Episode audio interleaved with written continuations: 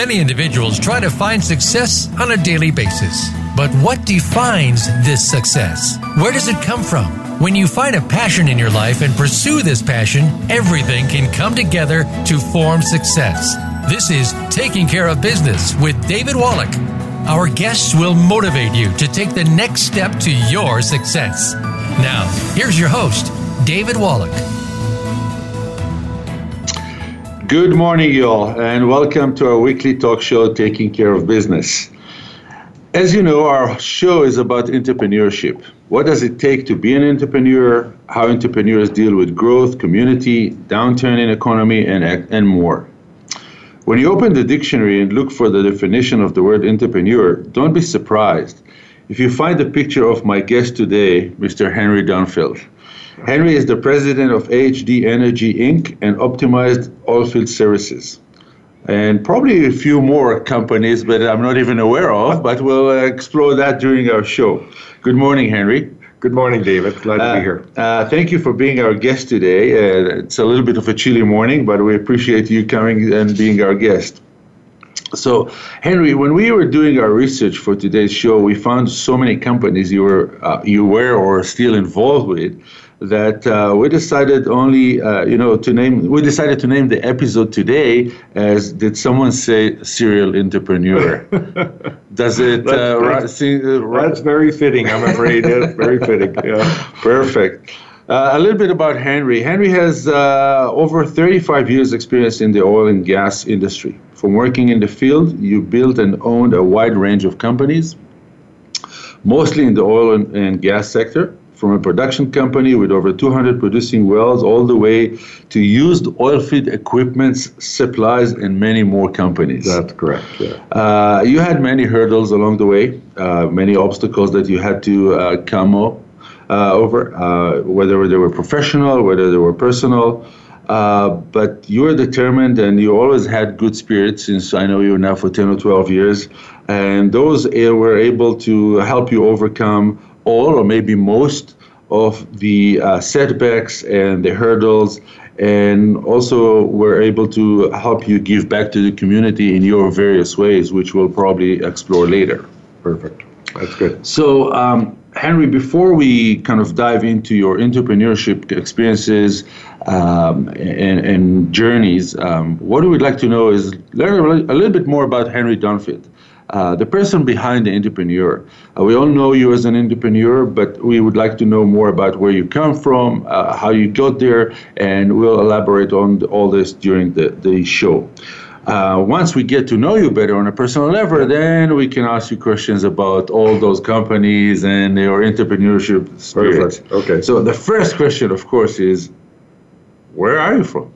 I know oh. I know you're not a Calgarian in, in, your origin, but I don't know your the history. Oh, okay. Well, actually, I, I uh, grew up in southern Ontario in Oshawa, which is just outside of Toronto, a little sleepy uh, uh, car manufacturing town for the big General Motors plant, and so that's where I spent my whole life. And I till I uh, was a teenager, and then uh, did some uh, traveling around the world a little bit, and then I went to came to St. Albert Edmonton for a bit, and then I moved my way over to Saskatchewan and worked in uh, a small town called Kindersley, Saskatchewan for what I started out thinking was going to be two or three years, turned out to be 22 years. and then I moved to Calgary here in 1996. Oh, wow. So I, I left, I came out west in 78 and but it took you 18 years to get to Calgary. That's correct. That's correct. I yeah, see. Um, you, you, were mentioning Oshawa and you were mentioning uh, teenager years. So,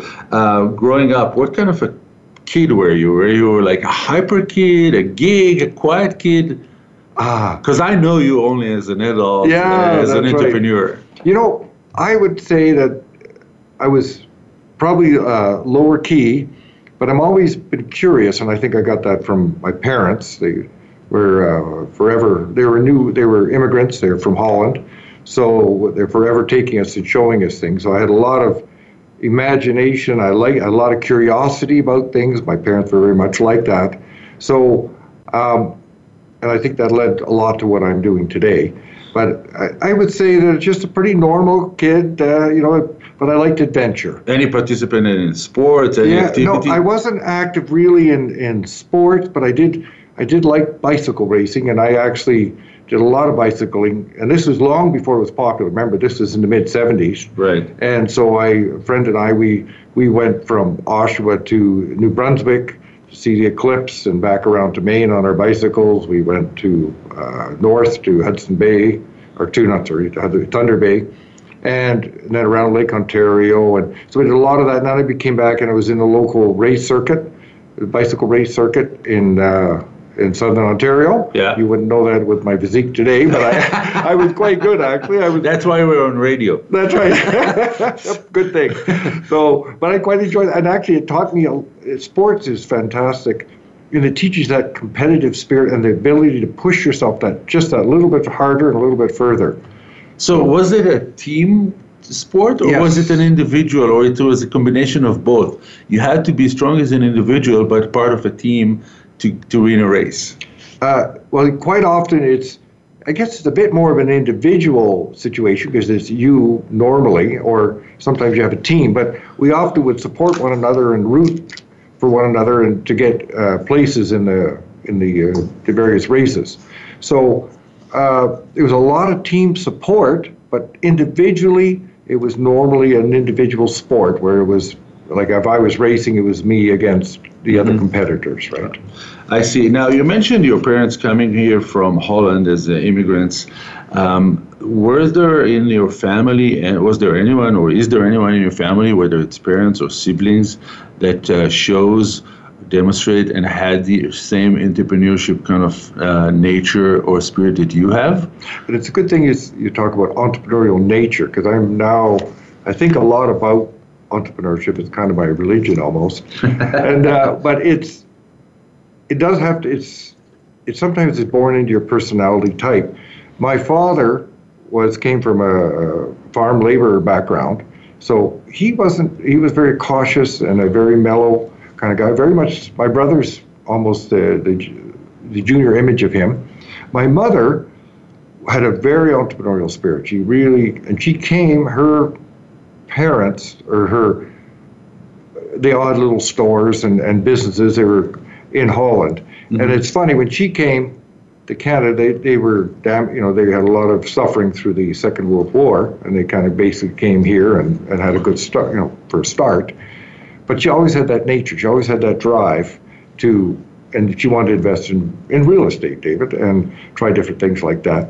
But in that, very much, she was, you know, went with what my dad would go with. So they didn't do a lot. He worked in a factory his whole working career, General Motors, on the Yeah, yeah. assembly line. My mom had lots of ideas. They did a few things, but she did it in her own way. But she was very entrepreneurial in a very subtle kind of way. Like we had renters in the house, we had a rental house later on. Very. so the entrepreneurship entrepreneurship gene came from her uh, yes, to you. yeah. Any uh, any sibling, other sibling? Do you have only one brother? Uh, I have actually uh, two brothers and a sister, so it's four of us. I'm the only entrepreneur in the in the family, but they've all done well. Yeah. They've, uh, you know, um, my and I have actually my, I have uh, five children, right, and two of them are step, and three my biological, and four of them are all self-employed. They're all entrepreneurs. That comes from you, I guess. I guess so. uh, we'll talk about entrepreneurship and mentorship later. Um, going, still staying with uh, in Oshawa, I guess. Um, so, um, any extracurricular? Like, did you do any work after school? Like in the afternoon, did you uh, wake up early in the morning and uh, you know they had a newspaper route? Yeah, I actually was. Uh, well, I was very much involved extracurricular. Uh, you know, as a Boy Scout, went through the whole thing, which is good. Helped make my character quite a bit. Right. These are great things. I also uh, had. I guess when I look back, I had my own little business. Is uh, I so I wanted to make a little money, uh, and uh, so I had three or four customers on the street, little old ladies, and that I would. Uh, uh, they would do con- constantly shovel their sidewalks and clean off snow in the summer. I would do their grass cutting and landscaping and so on. So I guess that was my first dabble in small business. I guess. Um, and um, you know, if uh, you have, still have friends and people that you're in uh, touch in uh, from Oshawa from the, high school days. I do. I do have a few of my close friends are still there. So if I call them and ask them, "What do you think about Henry?" What, what do you think they will say? If, if I catch them, you know, without a pint. yeah, they're, they're going to say, well, I, I, guess I'm generally known to be a little off the wall, a little bit of an adventurer. So they, that's why I think they would concur with that. I see. I've always I make a a, a goal. In fact, uh, now uh, tell my lady friend that uh, if nothing else, and I tell my new staff, if nothing else, I'm going to promise you an interesting experience. And I, I try to keep my life interesting. Well, life is all is all about that experience, right? It's That's a big right. one, a one long big experience. That's right. It's when my my very closest friend and I were growing up as teenagers, and we had various adventures, and we had a, made a commitment to one another that we were going to live life to its fullest. And at the end of the day, we're going to when we sit together on the old age home on the rocking chairs we are going to have the battle of the stories about who had the better life stories to share. So we keep it, we've kept in touch all these years. Who's in the lead? Oh, I, I think I'm, I'm a little ahead right now. Why am I not surprised? um, so you, you finished high school? Uh, yes, I have grade 12. I did finish grade 13. Oh, in, in Ontario? In Ontario, we have 13. And I was on the, the stream to finish grade 13, but I got three quarters of the way through and, and uh, just started having too much fun and lost my focus. I see. When you talk about lost your focus, that means you didn't go to, uh, you know, uh, secondary school, no. college, or university? No, purely high school. Yeah. Thank God. So I have a chance because me neither. I just want to know that I'm not the only one. That's right. We hire university grads, but we aren't one. um, uh, so you just finished, uh, or you quit three quarters or three two thirds into uh, grade 13 yeah uh, you have a diploma in hand or you have nothing in hand? Yeah well, i would have my yeah it's a it's a high school diploma? high school diploma yeah. so what's the next step? Uh, in, in my education? In your education did you get a job? What did oh, you do? okay you, so then you're 18, 18 yeah i'm 18 i didn't know what i wanted to do. So uh, I, I actually joined a, an exchange program called Canada World Youth, and it's still around today. You don't hear much about it. It was life-changing experience. You don't have to have a any affiliation through school or anything. It takes young people, put you together in a group. So I had a group from uh, uh, Sri Lanka came to Canada. There was eight of them and eight of us, and we spent four months here. Then we went to uh, they, their country, Sri Lanka, and, and, worked on coconut farm, worked with these people in, in rice, uh, rice harvesting, and lived with them in their actual life. Tremendous life changing experience. And then on the way back, when, when you talk about life changing experience, can you elaborate? What did you see there that kind of changed your perspective about how great Canada is? Oh, well, as far as in Canada, we're, I mean, the opportunity that, that we have. We grow up and we take it for granted that our children will go out or we could go out and, and better ourselves. We work hard. Lots of countries in the world that isn't an option. Um, and they're very tied to their, their class structure and it's very difficult to gain ground. So that was one of many, many things. I also is when you're, you know, we're, we're treated very well and we take that for granted.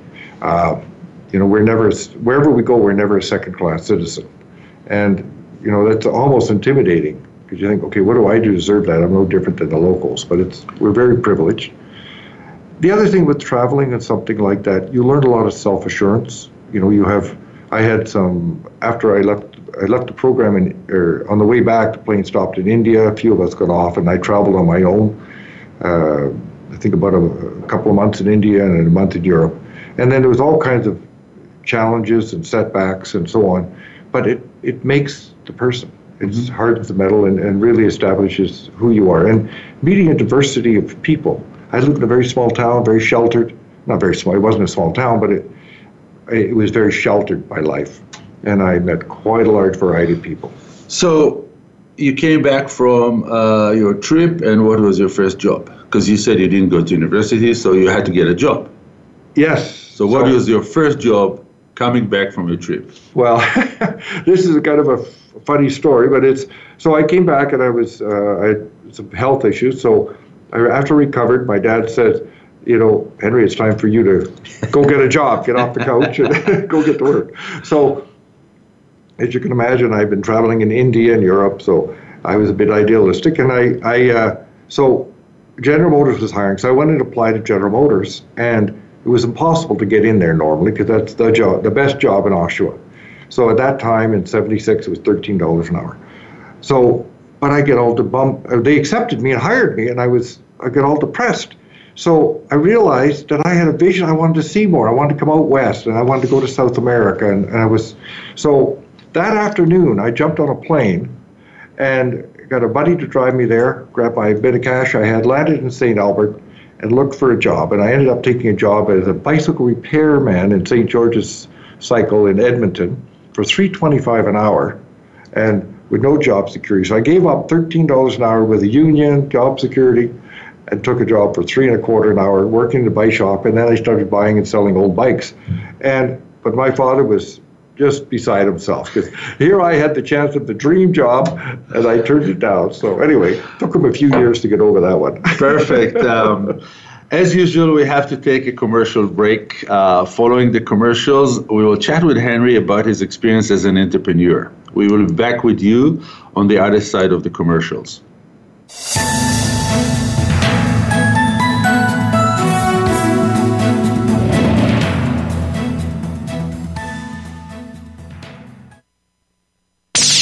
The Internet's number one talk station. Number one talk station. VoiceAmerica.com. The Voice America Live Events channel is here now to showcase your corporate, individual, or organization's live event. Visit voiceamerica.com forward slash live events to see all of our past live events and find out more. Whether it's a multi day conference, special speaker, or single day event, we've got everything to make your event a success. We can do a few hours or a few days. For more information about taking your event to the next level, call Jeff Spinard at 480 294 6417 or email info at voiceamerica.com. Again, that's Jeff Spinard at 480 294 6417 or send us an email to info at voiceamerica.com. Voice America is where you are and where you want to be. Join us around the globe as we broadcast live from some of the most interesting events available. Don't forget to view all our live events, including on demand access to past events that you may have missed by visiting voiceamerica.com forward slash live events.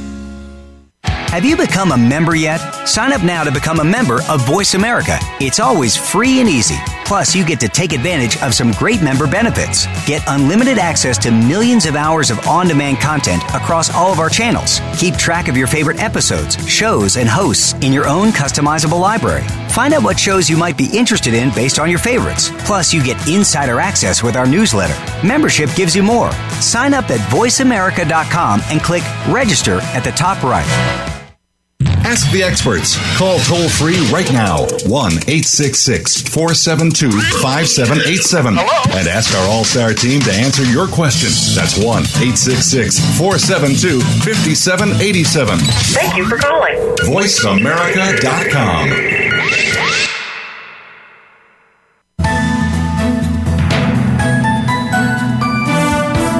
You are tuned into Taking Care of Business with David Wallach. To reach the program today, please call 1 866 472 5788. That's 1 866 472 5788. You may also send an email to dvwallach at gmail.com. That's D I V I Wallach at gmail.com. Now, back to this week's show. We're back with uh, my guest, Henry Dunfield. And Henry, before we kind of uh, went on the commercial, uh, we ended up with the story that you moved from uh, a secure job uh, in Oshawa, Ontario for 13 bucks an hour to a bike repair shop for 325 just northern Alberta or s- central Alberta. Um, but were you happy when you did that move? Yeah. I know your parents, you said, weren't. Yeah. no, they were not very happy at all. But, you know, I was living true to my nature. I was enjoying it. It was a great adventure. And I'm so glad in hindsight that, that I've done that because that I had to, it, it really fed my soul versus I think I would have been very unhappy on an assembly line. So, um, how did you get to the oil and gas industry? Was there someone that kind of uh, directed you, uh, someone, an, an, event that happened? How did you get to the oil and gas industry from repairing bicycles? well, I, am a bit of, you have to understand, David, I'm a bit of a dreamer and an uh, idealist, and more so even in those days. So in Ontario, all I heard was the big about the big oil field and all the excitement, but it wasn't. I heard about the money, but it wasn't about the money. It was about trying something totally different that I'd never imagined before. So, I did the uh, bicycle repair shop. Then I ended up buying and selling the old bicycles and doing that. Then I moved on to be worked in a sport shop, which was terrible because I was uh, I was selling bicycles in the summer when you went great, but in the winter I had to sell. Uh, uh, skates, and I've never played hockey in my life. So, oh, okay. and then I went on to be a paid Maytag repairman because I was going to buy and sell uh, used machines. But I met uh, the oil guys kept coming in to pick up machines for their camps, and I was fascinated with them. So I met a lady, and I married. Uh, ended up we we got married shortly after, and her dad was working in building an oil company in Kindersley, Saskatchewan area. And I said, I told him about my passion to learn about oil and gas, and he said, "Well, go out there and and we're building a, a group of companies and see what you think." So I went out there, and there he was building a production company called Page Petroleum in those days, and also a service rig company to service, and a drilling rig company. And uh, so the other brother-in-law was already in the production company, and I thought, well, there's that's room enough for one family member. So I went and worked on service rigs, and I liked it actually. I loved it. It's it was adventure, it was outdoors, it was hard work, but I was a young guy, so. But it's hard. It's outdoors at minus thirty as well. Yeah, And minus thirty-five Celsius. That's uh, right. So, what did you like about it? Is it the camaraderie? Is it the work itself? Is it, you know, the, the animals that come and sniff around the camp? I love all of that. I is you know it's so different. It's an experience. I know that wasn't going to be me for my whole life, but to be around oil wells, they, they fascinated me around equipment, around uh, man doing, feeling good, feeling a purpose in life. Working, when you're young, your body's so fit and working physically and feeling the results of that. And, you know, when you work outside, then it just, it's tough at the time, but when you get out and you warm up and the camaraderie of a bunch of guys, it's a unique experience and a very much of a bonding experience. So you're kind of uh, drawn to equipment and you're drawn to people. So if General Motors would have had an open environment, not in a building but outside in nature, kind of a facility, you'd still be in Oshawa today. That's right. so when was it that you got your kind of uh, decision? I want to own my own company. What, what was the event? Uh, or the process I, I think it's a process more so because I, as I even worked, stood on the back, I'll still to this day is burned in my mind. I'm standing on the back of the rig and looking at all these little oil wells. Very, there's some of the shallowest and, and smallest equipment in Canada. So I looked around and thought, oh, this is amazing. Like I'd love to own some of this. I want to be part of it. And so I, I um, worked through a, you know, worked on the rigs, and then I went and built, learned to build rig, and all that I was planned someday to own a rig. So I planned, even vaguely in my mind, several years ahead of time.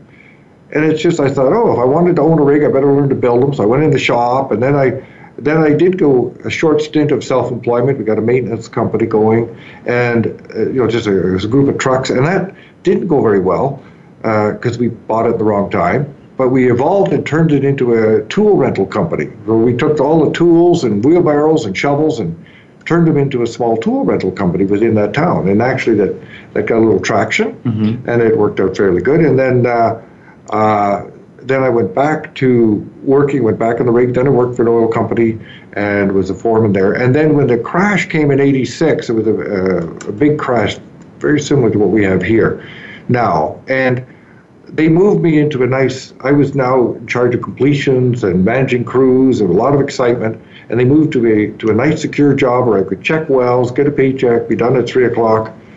And I did that for about six months and hated it because I couldn't stand the security and the, and didn't know what to do with myself. So my my, my imagination was racing.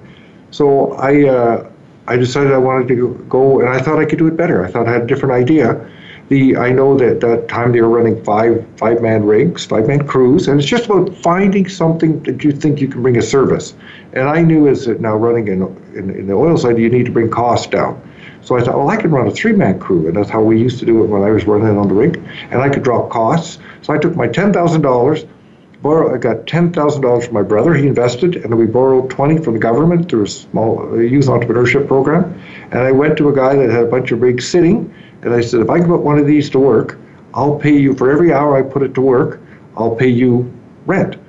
And uh, and he agreed surprisingly, and he put unfortunately put a very old rig together, but but and then it that's the beginning, and then there's a whole evolution there. So you started. Uh, your brother was your partner, or he was just an investor? An investor. He lived in he lives in British Columbia. I see. So so you didn't have any partners. You ran your first company on your own.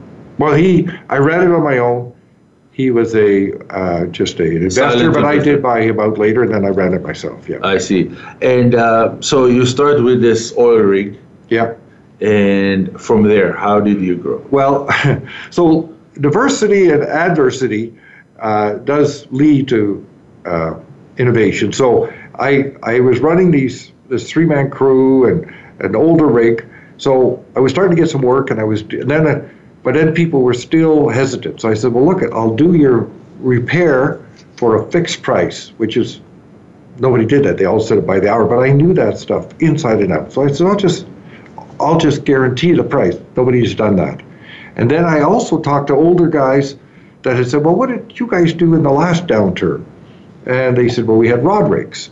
So I would go and just do rod jobs. And then that it was getting some traction, but not a lot. But I realized there's a lot of wells uneconomic.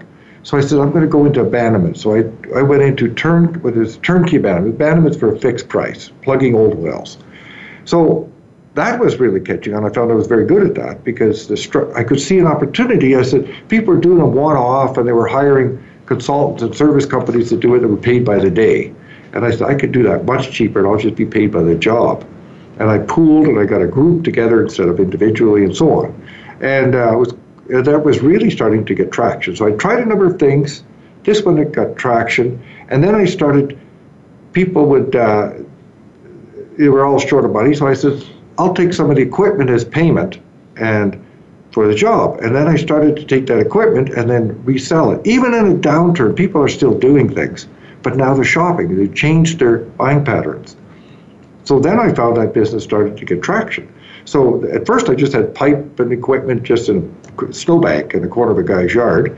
But I said, oh, I need to advertise. You know, I need to get marketing. And a friend of mine had a owned a car dealership that had gone broke in the town, right on the highway. So I went and took took that over and said, okay, I'll take the payments off your hand. I, and I put all my used equipment in there and, and nipples and stuff. There's a lot of money there in that stuff. And then I started to market it. I got the, and, and that building was a great buy. Just solved somebody's problem, got it off their hands, and kept making the payments and so on. And uh, that business grew. In fact, we got out of the rig business after a while, got more into the used equipment business, and then I started buying old wells to get source some of the equipment. And there was a process back then where they would get the oil out by pulling a, a swabbing it out, with running a line down a well and pulling the with a cup and pulling it out into a tank on the truck. We realized I could buy wells, pull equipment, sell it in used equipment, and still keep the wells. So, and then I, you know, I go on and on here, but it's then I ended up buying packages of wells. So, so, So- uh, you know, going uh, through this journey, um, what when you kind of describe your your experience and in, in the way you kind of started and started growing your business, it seems to me that uh, you're not so much an entrepreneur as much as you're an adventurer. I, I would, Dave, I would say that you're you're very accurate that way. It's really more about the adventure for me than it is just big, making a, a huge bank account. I need money in order to continue to do what I do, but I love the idea of taking an idea and see if I can turn it into fruition, seeing an opportunity, a need that needs to be filled, and seeing whether I could put the team, the idea, the purpose, the, the vehicle together to realize on that opportunity. As an entrepreneur, um, you have um, a lot of ideas come your direction, right? Yeah. Uh, that's the nature of business. People come to people that they see that they're successful. Um, what I and, and, as I said it when we started, I don't know all the companies that you were involved, but those that we found. I, I just saw one common thread is you still stayed focused on the oil and gas industry. Different different aspects of it, but you stayed focused on one industry. How important is this I, I think it's very important because uh, there's been a few times I have wandered from that. And, uh, and how much money did you make then? Uh, not very much. In fact, I, I got some lessons, and I think one of you know one of the, the summary of a I did one not too not too long ago. Tried to uh, get into the earth moving construction business within Calgary, and realized it's a business I don't know anything about. And what you realize, there's a lot of very smart people doing businesses, and especially in the downturn, that they're all uh, moving their skills. So you you under you get a great respect for other entrepreneurs that have been successful in their area, and it takes many many nuances and soft skills and connections to be bring success. Um, one thing that you mentioned, you said I tried this and I saw it worked. I tried a few things. Were there also some failures along that way when you started in in Kindersley? Yes. Stuff that you said, okay, I'll try this, but it didn't go well, and okay, I have.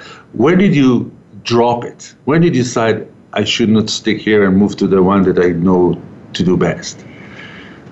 In the process, yeah. because you try something and you, yeah. Uh, I can do it better, and then yeah. okay, I'm losing money here, but you know, some people stick to it and try to fix it and try to fix it. Yeah. What was that moment, or that you say, okay, this is not for me? I yeah. It's I think generally, because you, it's a very that's a very interesting challenge because you have to be passionate about a business and be uh, determined to make it work. But on the other hand, the objectivity is also hard. So I think mostly when I stopped having fun, it just got to be too much hard work, and it wasn't, you know, keep me awake at night and wasn't enjoyable. Now you have always have a few of those moments, but when it get to be a lot more of those moments than not, and then you realize, you know, it's time to move on. Um, one thing that uh, we find is that it's a very common practice in your industry, in the oil and gas industry, to go uh, to raise money through public markets, to the stock exchange. Did you ever do that, or you always had private companies? I, I never did. I tried, but when I was up and coming, I couldn't raise money, and uh, so I actually, in most of my career, I have done it with my own my own funds. And like I said, I started a company with ten thousand dollars, right? It, twenty. You took ten. Oh, 20, Yeah, that's right. Sorry, that's right. Twenty from the government, so forty. Yeah. But the uh, it's it is possible. It's amazing what you can do with with small amounts of capital. You know. Now remember, I focus. My passion is very small business, micro cap. You know, little mom and pop type things. I'm not doing multi-million dollar big companies. They grow into that, but that's not how I start. Um, and so I think, uh, but it's amazing that people will, if you're a promising young man or a woman and you've got drive, there's a, there's a bigger need for you out there than you realize. And there's lots of us as we get older, I see it now. I've got lots of ideas, but I don't have the, I don't have the, the timeline left and I don't have the energy. So we're always looking for young people to help us out. Well, I kind of disagree about the energy. I still think you have a lot of energy in you. Um, you know, we have to take our uh, second commercial break. Uh, when we are back from the commercials, we will talk with Henry uh, about uh, his community involvement, volunteering, mentoring, and any advice he can give as a serial entrepreneur and adventurer uh, to new entrepreneurs or current entrepreneurs that are making mistakes. So we'll see you. We'll be back with you uh, immediately following the commercials.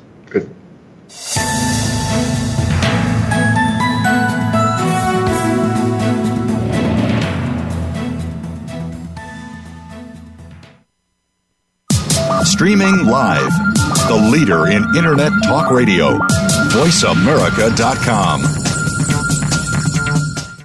Now you can take your favorite Voice America radio program with you anywhere. Sign up for our mobile app if you have an iPhone, Android, or Blackberry. The Voice America Interactive Radio Player, powered by Aircast, gives you the freedom to listen to any of our programs anywhere, live and on demand. No registration is required. Listen to your favorite Voice America hosts and discover new ones. Download the Voice America mobile app for iPhone, Android, or Blackberry, powered by Aircast. Visit the Apple iTunes App Store, Blackberry App World, or Android Market. Tune in to the Voice America Variety channel on the Voice America Talk Radio Network. Voice America Variety broadcasts a diverse array of topics, reaching a global community. Our experts come from all walks of life, and the topics they discuss are everything from current events, arts and entertainment, leadership, parenting, relationships, self improvement, career advice, and a variety of other topics. Check us out today. You're sure to find something of interest. Voice America Variety. Talk on today's hot topics. Ask the experts. Call toll free right now 1 866 472 5787 and ask our All Star team to answer your question. That's 1 866 472 5787. Thank you for calling. VoiceAmerica.com.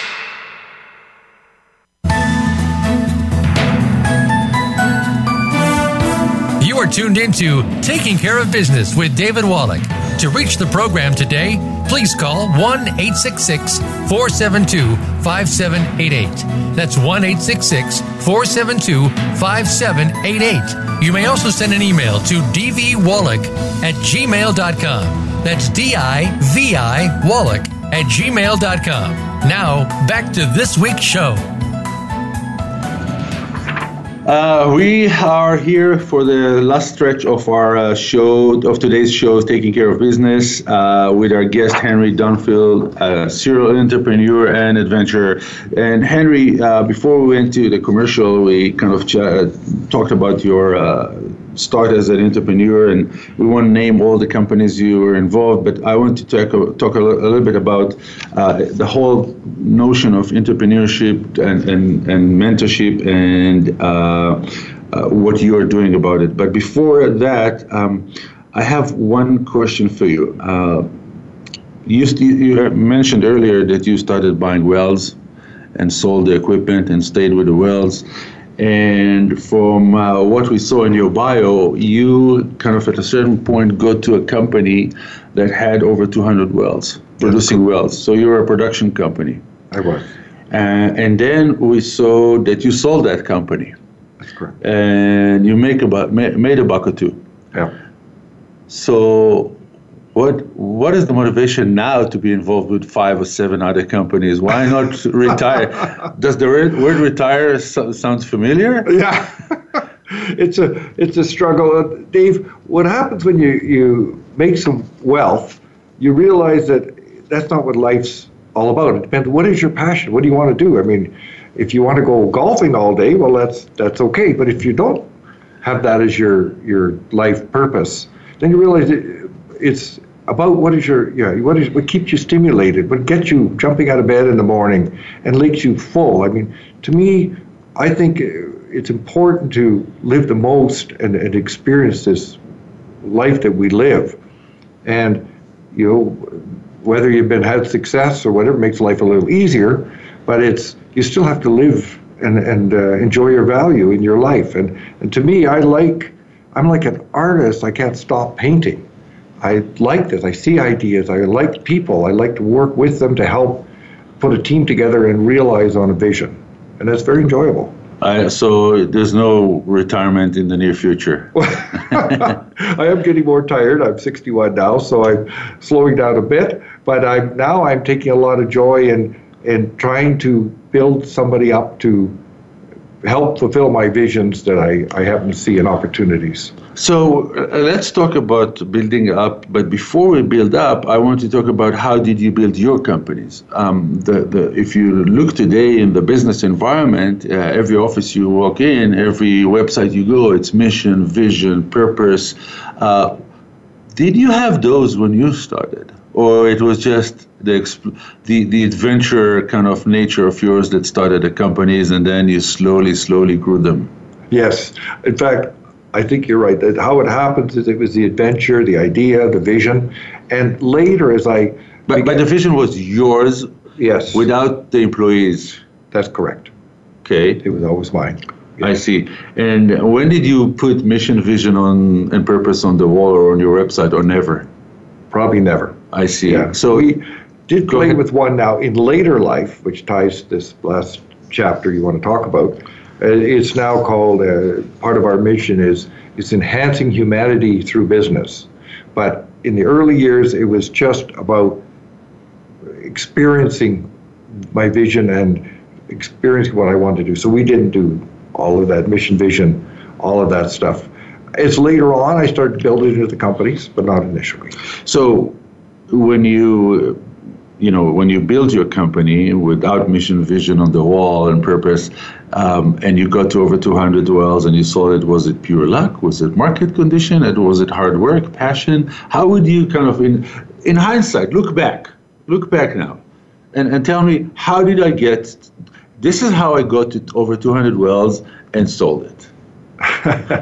You know, I think partly, David, I was driven, very passionate, very hands on, which is important. Um, and I think so that was part, but also that I, the, and I was aware of that going in, but the timing was excellent and, and better than I had imagined because people wanted out of the area, and I realized they had nobody to sell their wells to that, that was sophisticated enough to buy them. So that worked out. And then we started to uh, build uh, more and more. Uh, so I recognized I was feeling a need, and the time was right, and people were very motivated to sell packages and to get out. It's so there's only certain windows in the economy when that, or in, certainly in our industry or any economy when people be, get that way, and they make very creative opportunities. So I was able to do deals that you can't normally do, and it was a time too before we had. We have now very heavily regulated, and so it's it was an anomaly of good timing, good part of the market, and catching things on an upswing. When did you start getting involved with the community, giving back to the community? Whether it's through, uh, Ro- I think you're a member of Rotary. That's correct. Um, you, I saw that you were on a board of uh, Empowering Minds. That's correct. Can you share with us what Empowering Mind is all about? And Actually, uh, Empowering Minds is uh, an organization here in Calgary, actually started by the Workland Foundation, and they do wonderful work. They they work with youth in high schools, and but uh, they kind of help bring out their their strengths and their power, and they take them for weekend self development retreats.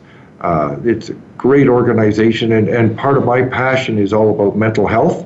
And so I think helping build people's self esteem and belief in themselves is critical to success in life. And uh, this, this organization supports that. Uh, what other kind of community or involvements do you have?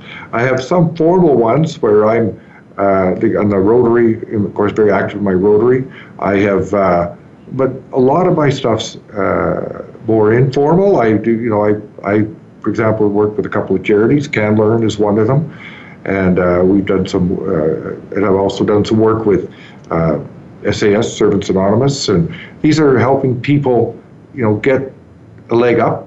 Uh, CanLearn they uh, they help people to uh, with it diagnose their if they have ADD or some learning disability, helps them to learn to use that and to adapt to how to be successful in life, and that's a big passion for mine for me. Um, so, because I, believe having only high school and a little bit of ADD and having that in my family, I realize it's all how you look at it. If you look at it as a gift, it's very powerful. If you look at it as a detriment, then it can be quite debilitating. I found uh, two more boards that I had no clue where they are. One of them is CAFE, Oh, Ca- Canadian Association of Family Enterprises. That's right, yes. You were a board member there.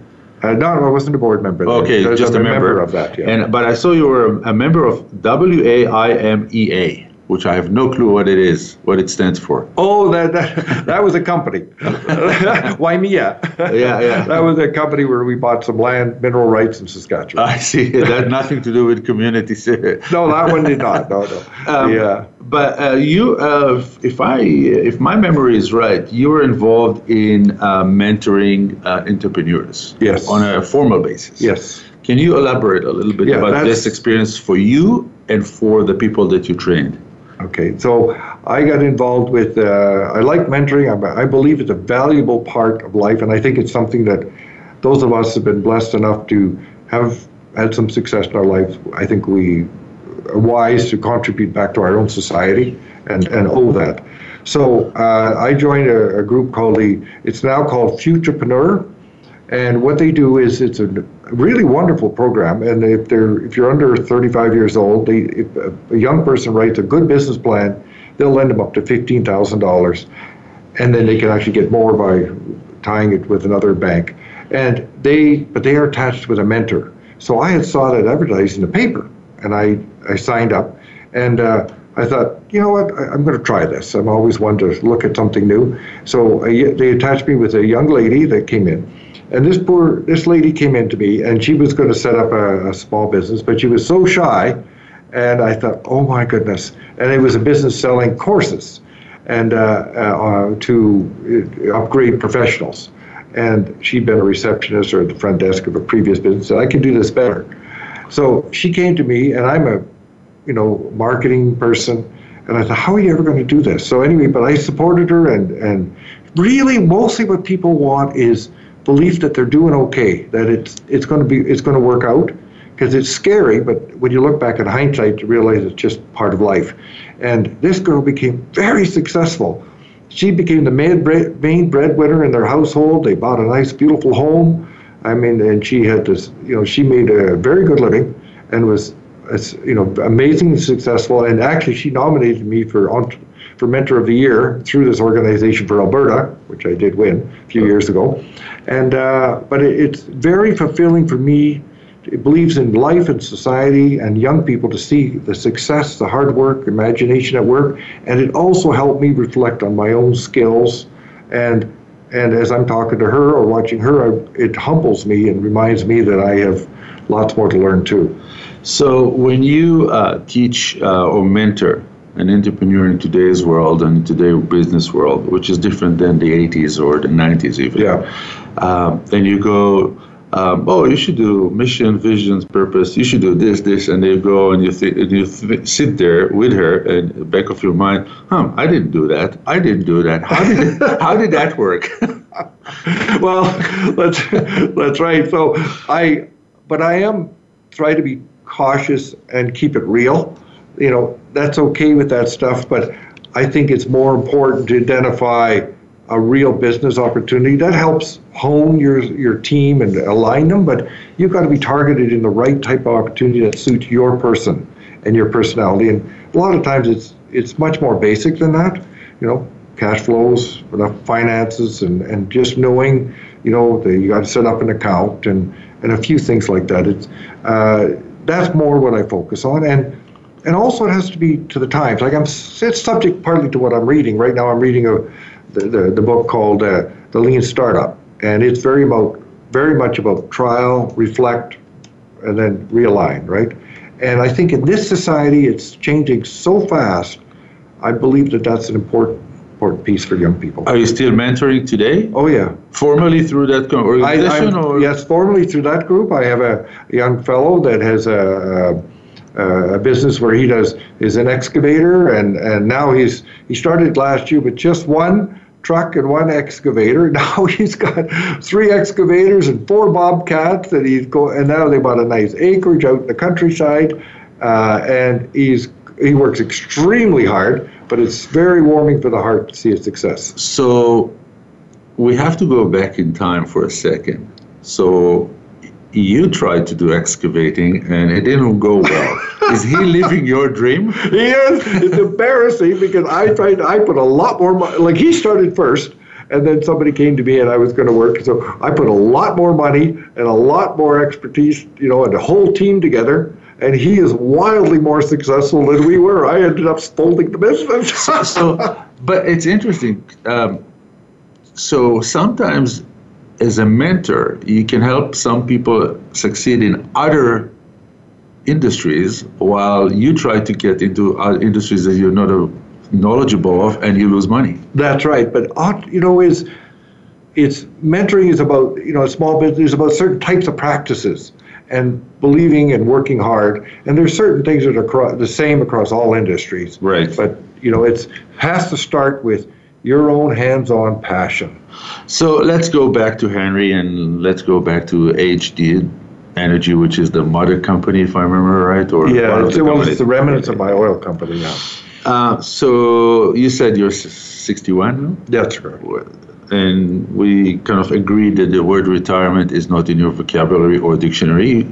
Uh, okay. That page was taken off. Yeah. So where do you see Henry and his companies in three years, you know, five years?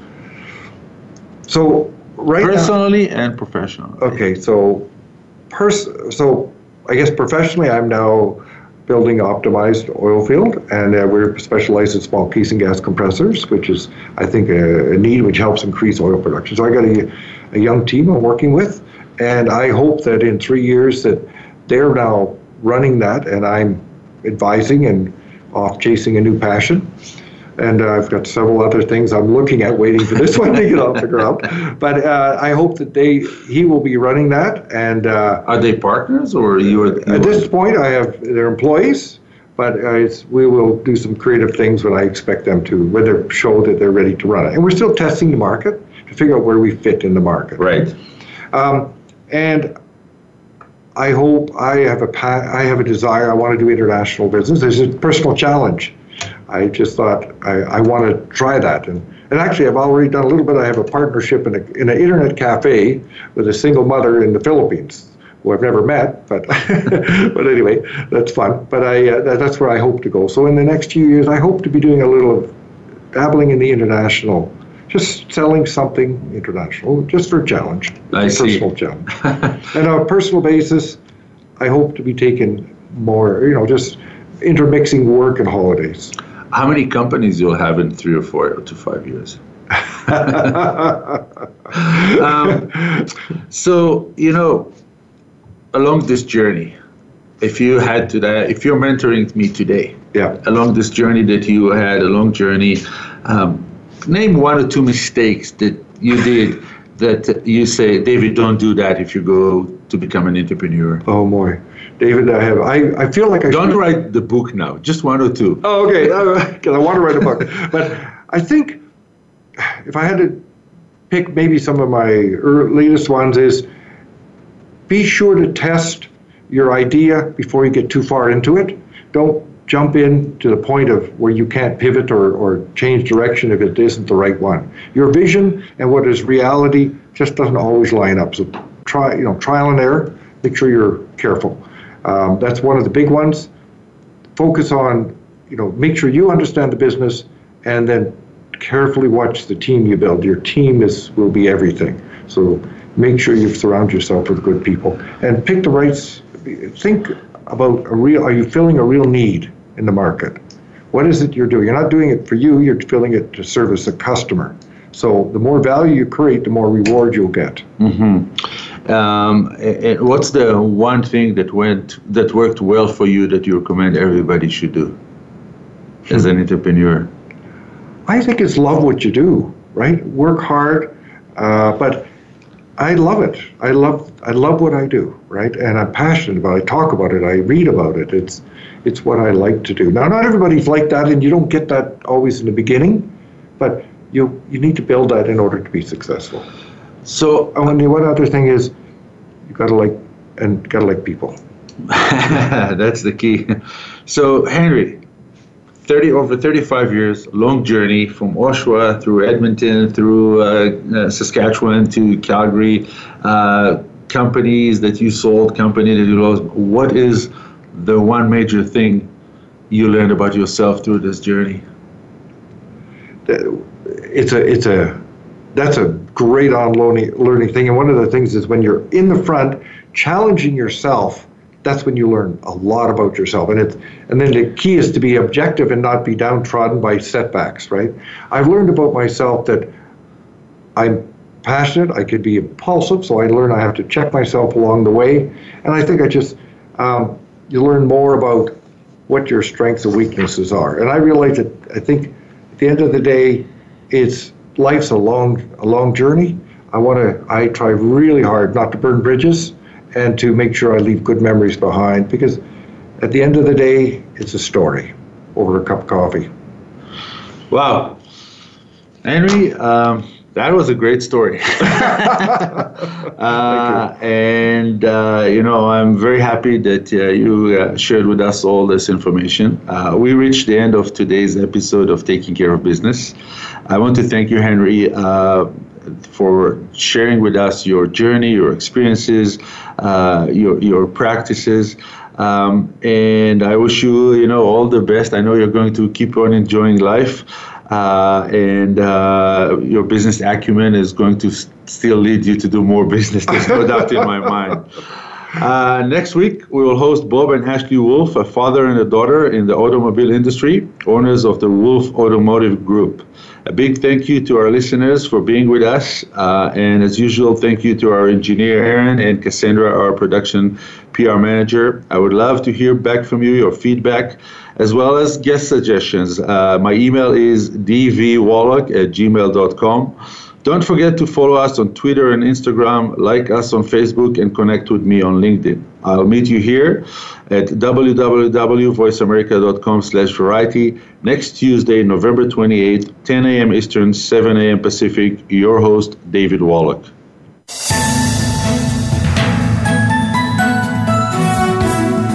Thank you for listening to Taking Care of Business. Please join David Wallach again next Tuesday at 10 a.m. Eastern Time, 7 a.m. Pacific Time on the Voice America Variety Channel.